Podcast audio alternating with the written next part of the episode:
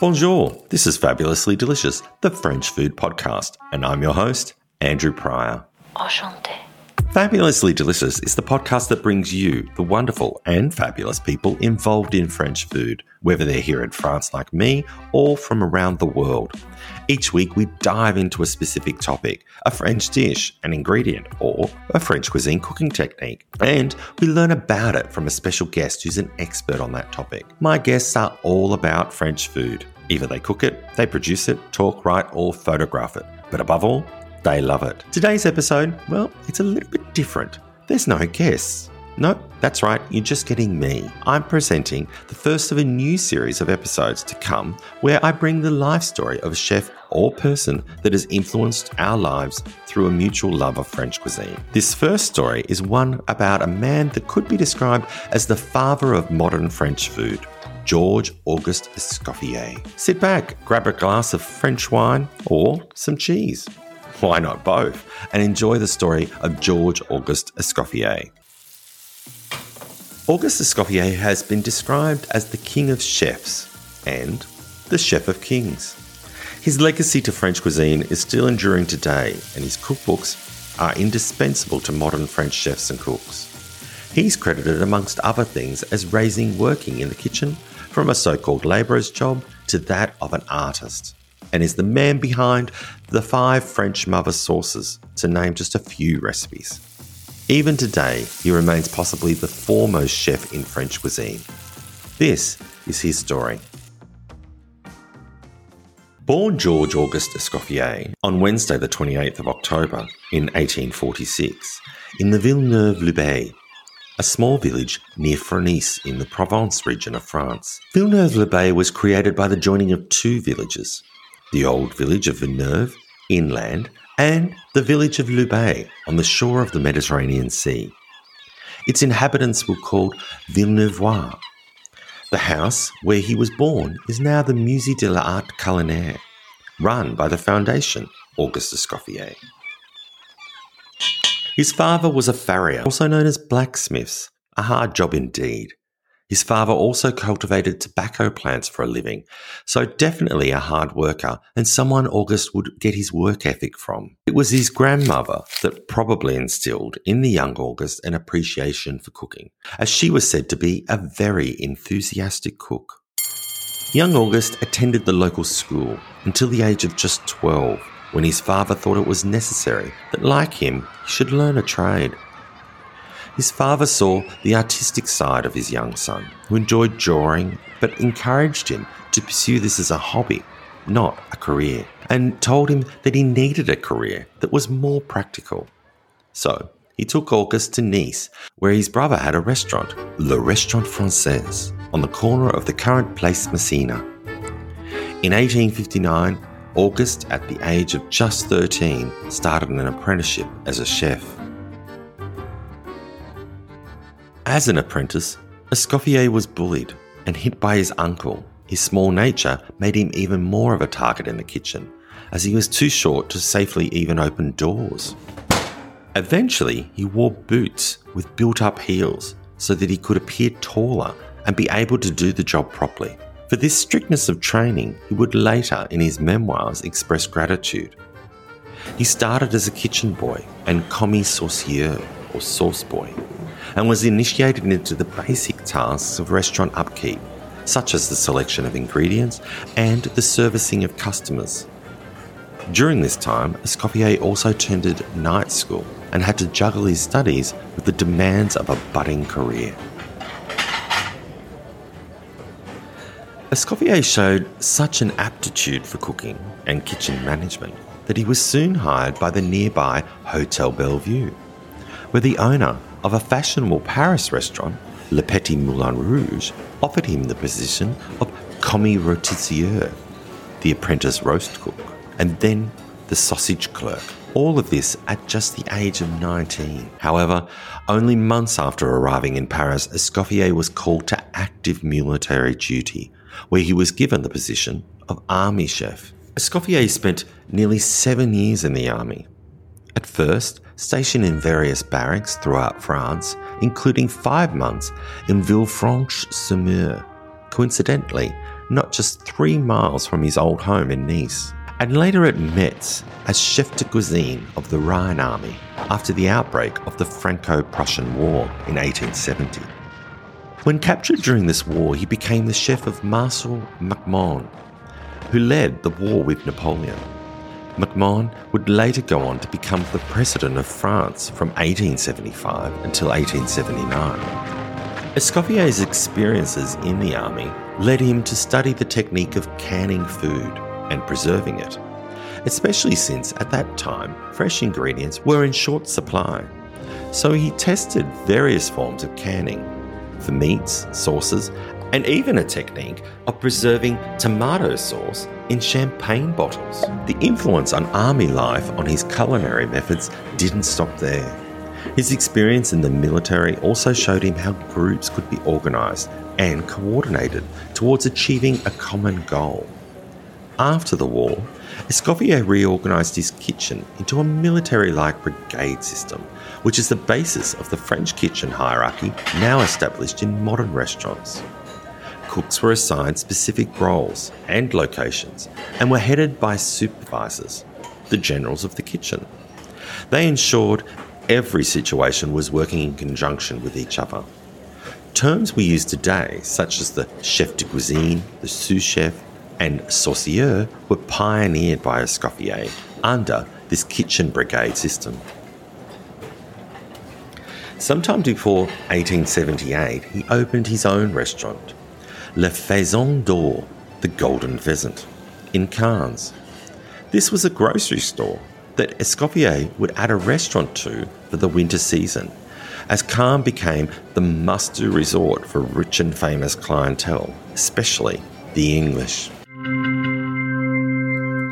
On Wednesday, the twenty-eighth of August, eighteen seventy-eight, Escoffier married Delphine Daffes, the daughter of a Parisian publisher, Paul Daffes.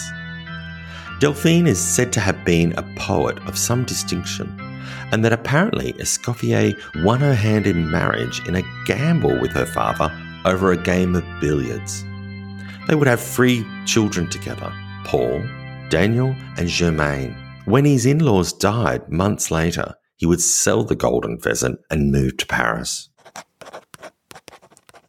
Escoffier's writing career started with publications of journals in the Art Culinaire magazine. Escoffier wrote Memories of a Cook of the Army of the Rhine and The Feeding of the Soldier in the Countryside. His first book, though, was not a cookbook, but a book about creating wax flowers, which he loved to do since childhood. Today, the book is so rare that it can fetch up to two and a half thousand euro a copy. Ooh la la. In eighteen eighty-four, Escoffier began working with Caesar Ritz, the founder of the famous Ritz Carlton hotel brand. They'd met in October of eighty-four when Caesar was the director of the Grand Hotel de Monte Carlo. Caesar wanted Escoffier to take the direction of the kitchens in winter and the kitchens of the Grand National in Lucerne in summer. The partnership between Ritz and Escoffier counts as amongst the happiest events of their lives, noted Missus Ritz in her book about her husband. It was at this time that train travel would see a marked development. The Riviera, as the Côte d'Azur was not yet in existence, was linked to Paris by the railway as of eighteen sixty-five. And from eighteen eighty-three to eighteen ninety-six, fast luxury trains were launched one after the other, the Oran Express, the Calais Rome, which went through Nice, the Sud Express and the Nord Express. All of these encouraged tourism.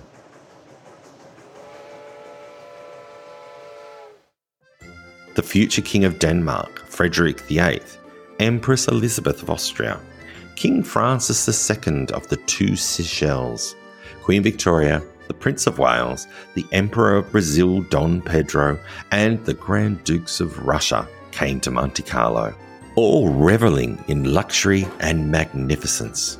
Then, in eighteen ninety, Ritz would become the manager of the Savoy Hotel in London, and Ritz wanted Escoffier in charge of the kitchen as its head chef. The Savoy was one of the most prestigious and beautiful hotels of its time and began attracting wealthy and often famous clients. It had a reputation for culinary excellence under Escoffier's years there. Escoffier would often invent new dishes inspired by its hotel's guests. One such guest was the Australian opera singer Nellie Melba, who Escoffier created the Peach Melba for whilst she was staying at the hotel. The Peach Melba is a dessert of peaches and raspberry sauce with vanilla ice cream. At this time, Escoffier also created homages to the great ladies of society. Regine Salad, Rachel Mignognette of Quail, Pears Mary Garden, Poulard Adelina Patti, Coupe Pivette, Strawberries Sarah Bernhard, and also the Melba Toast. In eighteen ninety-seven, actually, Escoffier created the Jubilee Cherise dessert for the occasion of Queen Victoria's Diamond Jubilee. In the kitchen, Escoffier's innovations tended toward simplification. As head chef at the Carlton, he faced the challenge of having to prepare superb dishes quickly for the hotel's high-powered clientele, and he found many inefficiencies in the organisation of the standard restaurant kitchen. In Escoffier's day, the restaurant kitchen was comprised of separate units in which groups of chefs worked on their own, often duplicating each other's tasks and creating more work than was necessary. Escoffier insisted on unifying and streamlining the restaurant kitchen so that his staff of about sixty chefs could work together seamlessly and quickly, serving as many as five hundred dishes on a typical Sunday dinner at the Carlton. The working conditions of kitchen labourers also begged improvement, and Escoffier recognised and answered these needs. In the French chef's day, the atmosphere of the kitchen was loud and often chaotic, overheated with wood or coke-fired stoves, and rife with powerful cooking odours, creating working conditions that were more intolerable. Escoffier aimed to curb these excesses, which often compromised the health of these kitchen workers. He even hired a doctor to help concoct a comfortable and healthy beverage, made with barley, that cooks could drink in place of alcohol. Through these and other improvements, Escoffier helped to raise the esteem of a profession that had once been regarded as lowly and coarse. Escoffier and Caesar, along with the maître hotel Louis Enchant, would go on to manage the Hotel Ritz in Paris and the Carlton Hotel in London. On Sunday the fifth of June in eighteen ninety-eight, some of the most important personalities from around the world and Parisian and society, Marcel Proust, Le Duc de Lévis-Millepois, Gordon Bennett, Santos Dumont, Bon de Castel, to name a few, gathered for the inauguration of the Hotel Ritz in Paris at the Place de Vendôme. This event was a smashing success and brought immediate prestige to the hotel. On leaving the Savoy to open the Ritz in Paris, the then Prince of Wales, the future King Edward the Seventh, said publicly of Caesar Ritz that wherever Ritz goes, we shall follow. Escoffier's innovations would also be seen in front of the house, where he stopped the practice of all the courses being served at the same time. Instead, food would come out in the order it was requested by the guests, who would choose from specific individual dishes from a menu, hence the term à la carte. Escoffier invented the set price menu for a minimum of four people, which quickly met with success among the Carlton's demanding and busy clientele. To promote French products in the U K, he had four and a half thousand pounds of butter delivered from Normandy and Brittany every month. He went to Loris in Provence to encourage farmers to grow green asparagus instead of white because, well, that's what the English preferred. The same for peaches from the Rhone Valley. And Escoffier introduced London's poultry farmers to the Rouen duck, which couldn't be found there at the time. He managed to have tin crushed tomatoes, a recipe that he'd developed during his time at the Petit Moulin Rouge, produced and delivered by a fruit and vegetable preserving company. And he even managed, during a great ball for six hundred people, to serve a cold dish called Aurora Nymph's Legs. Happy to have the English, who called the French people froggies, unknowingly eat frog's legs, with a little help from the Prince of Wales, who adored them. A true humanitarian at heart, Escoffier took to fighting against poverty, and in eighteen ninety he would give unserved food from the Savoy Hotel to the Little Sisters of the Poor in London daily. This practice continued until his retirement in nineteen twenty. In addition, he also started the first fundraising dinners for charitable causes, such as helping retired chefs in need. Escoffier's first cookbook, or culinary guide as it would be called, would be published in nineteen oh three and then reissued three times during his lifetime, in nineteen oh seven, nineteen twelve and nineteen twenty-one. The Guide Culinaire would be published in more than ten languages and become known as the Cook's Bible. The book was an exhaustive resource, including about five thousand recipes and garnish preparations. Le Guide, known to English speakers as the Escoffier Cookbook, remains an invaluable resource for contemporary cooks even today. At this time, he also created the first ever chefs' union in Great Britain. From nineteen oh four, Escoffier consulted with the Hamburg America Line to arrange the kitchens of their cruise ships. Then, one day in nineteen thirteen, he was put in charge of the kitchen of the S S Imperator, an enormous ocean liner of the Hamburg America Line, where he met Kaiser Wilhelm the Second.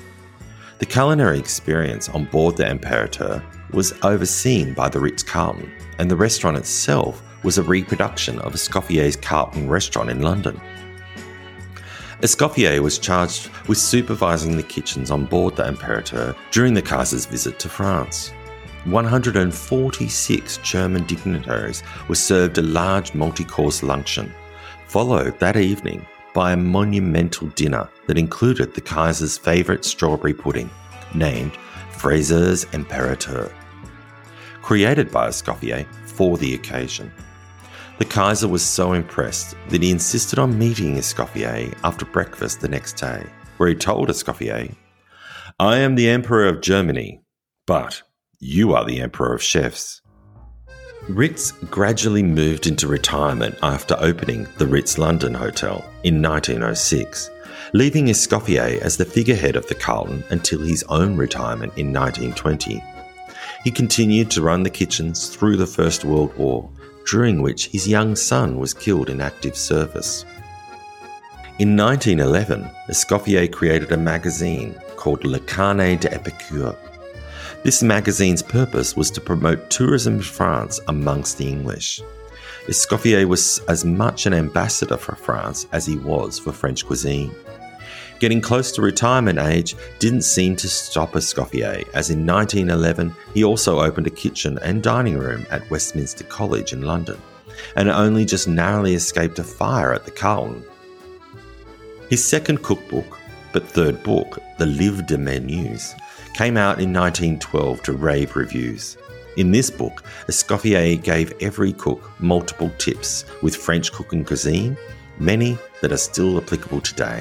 The creation of the League of Gourmands organisation by Escoffier saw the first Epicure dinner in nineteen twelve.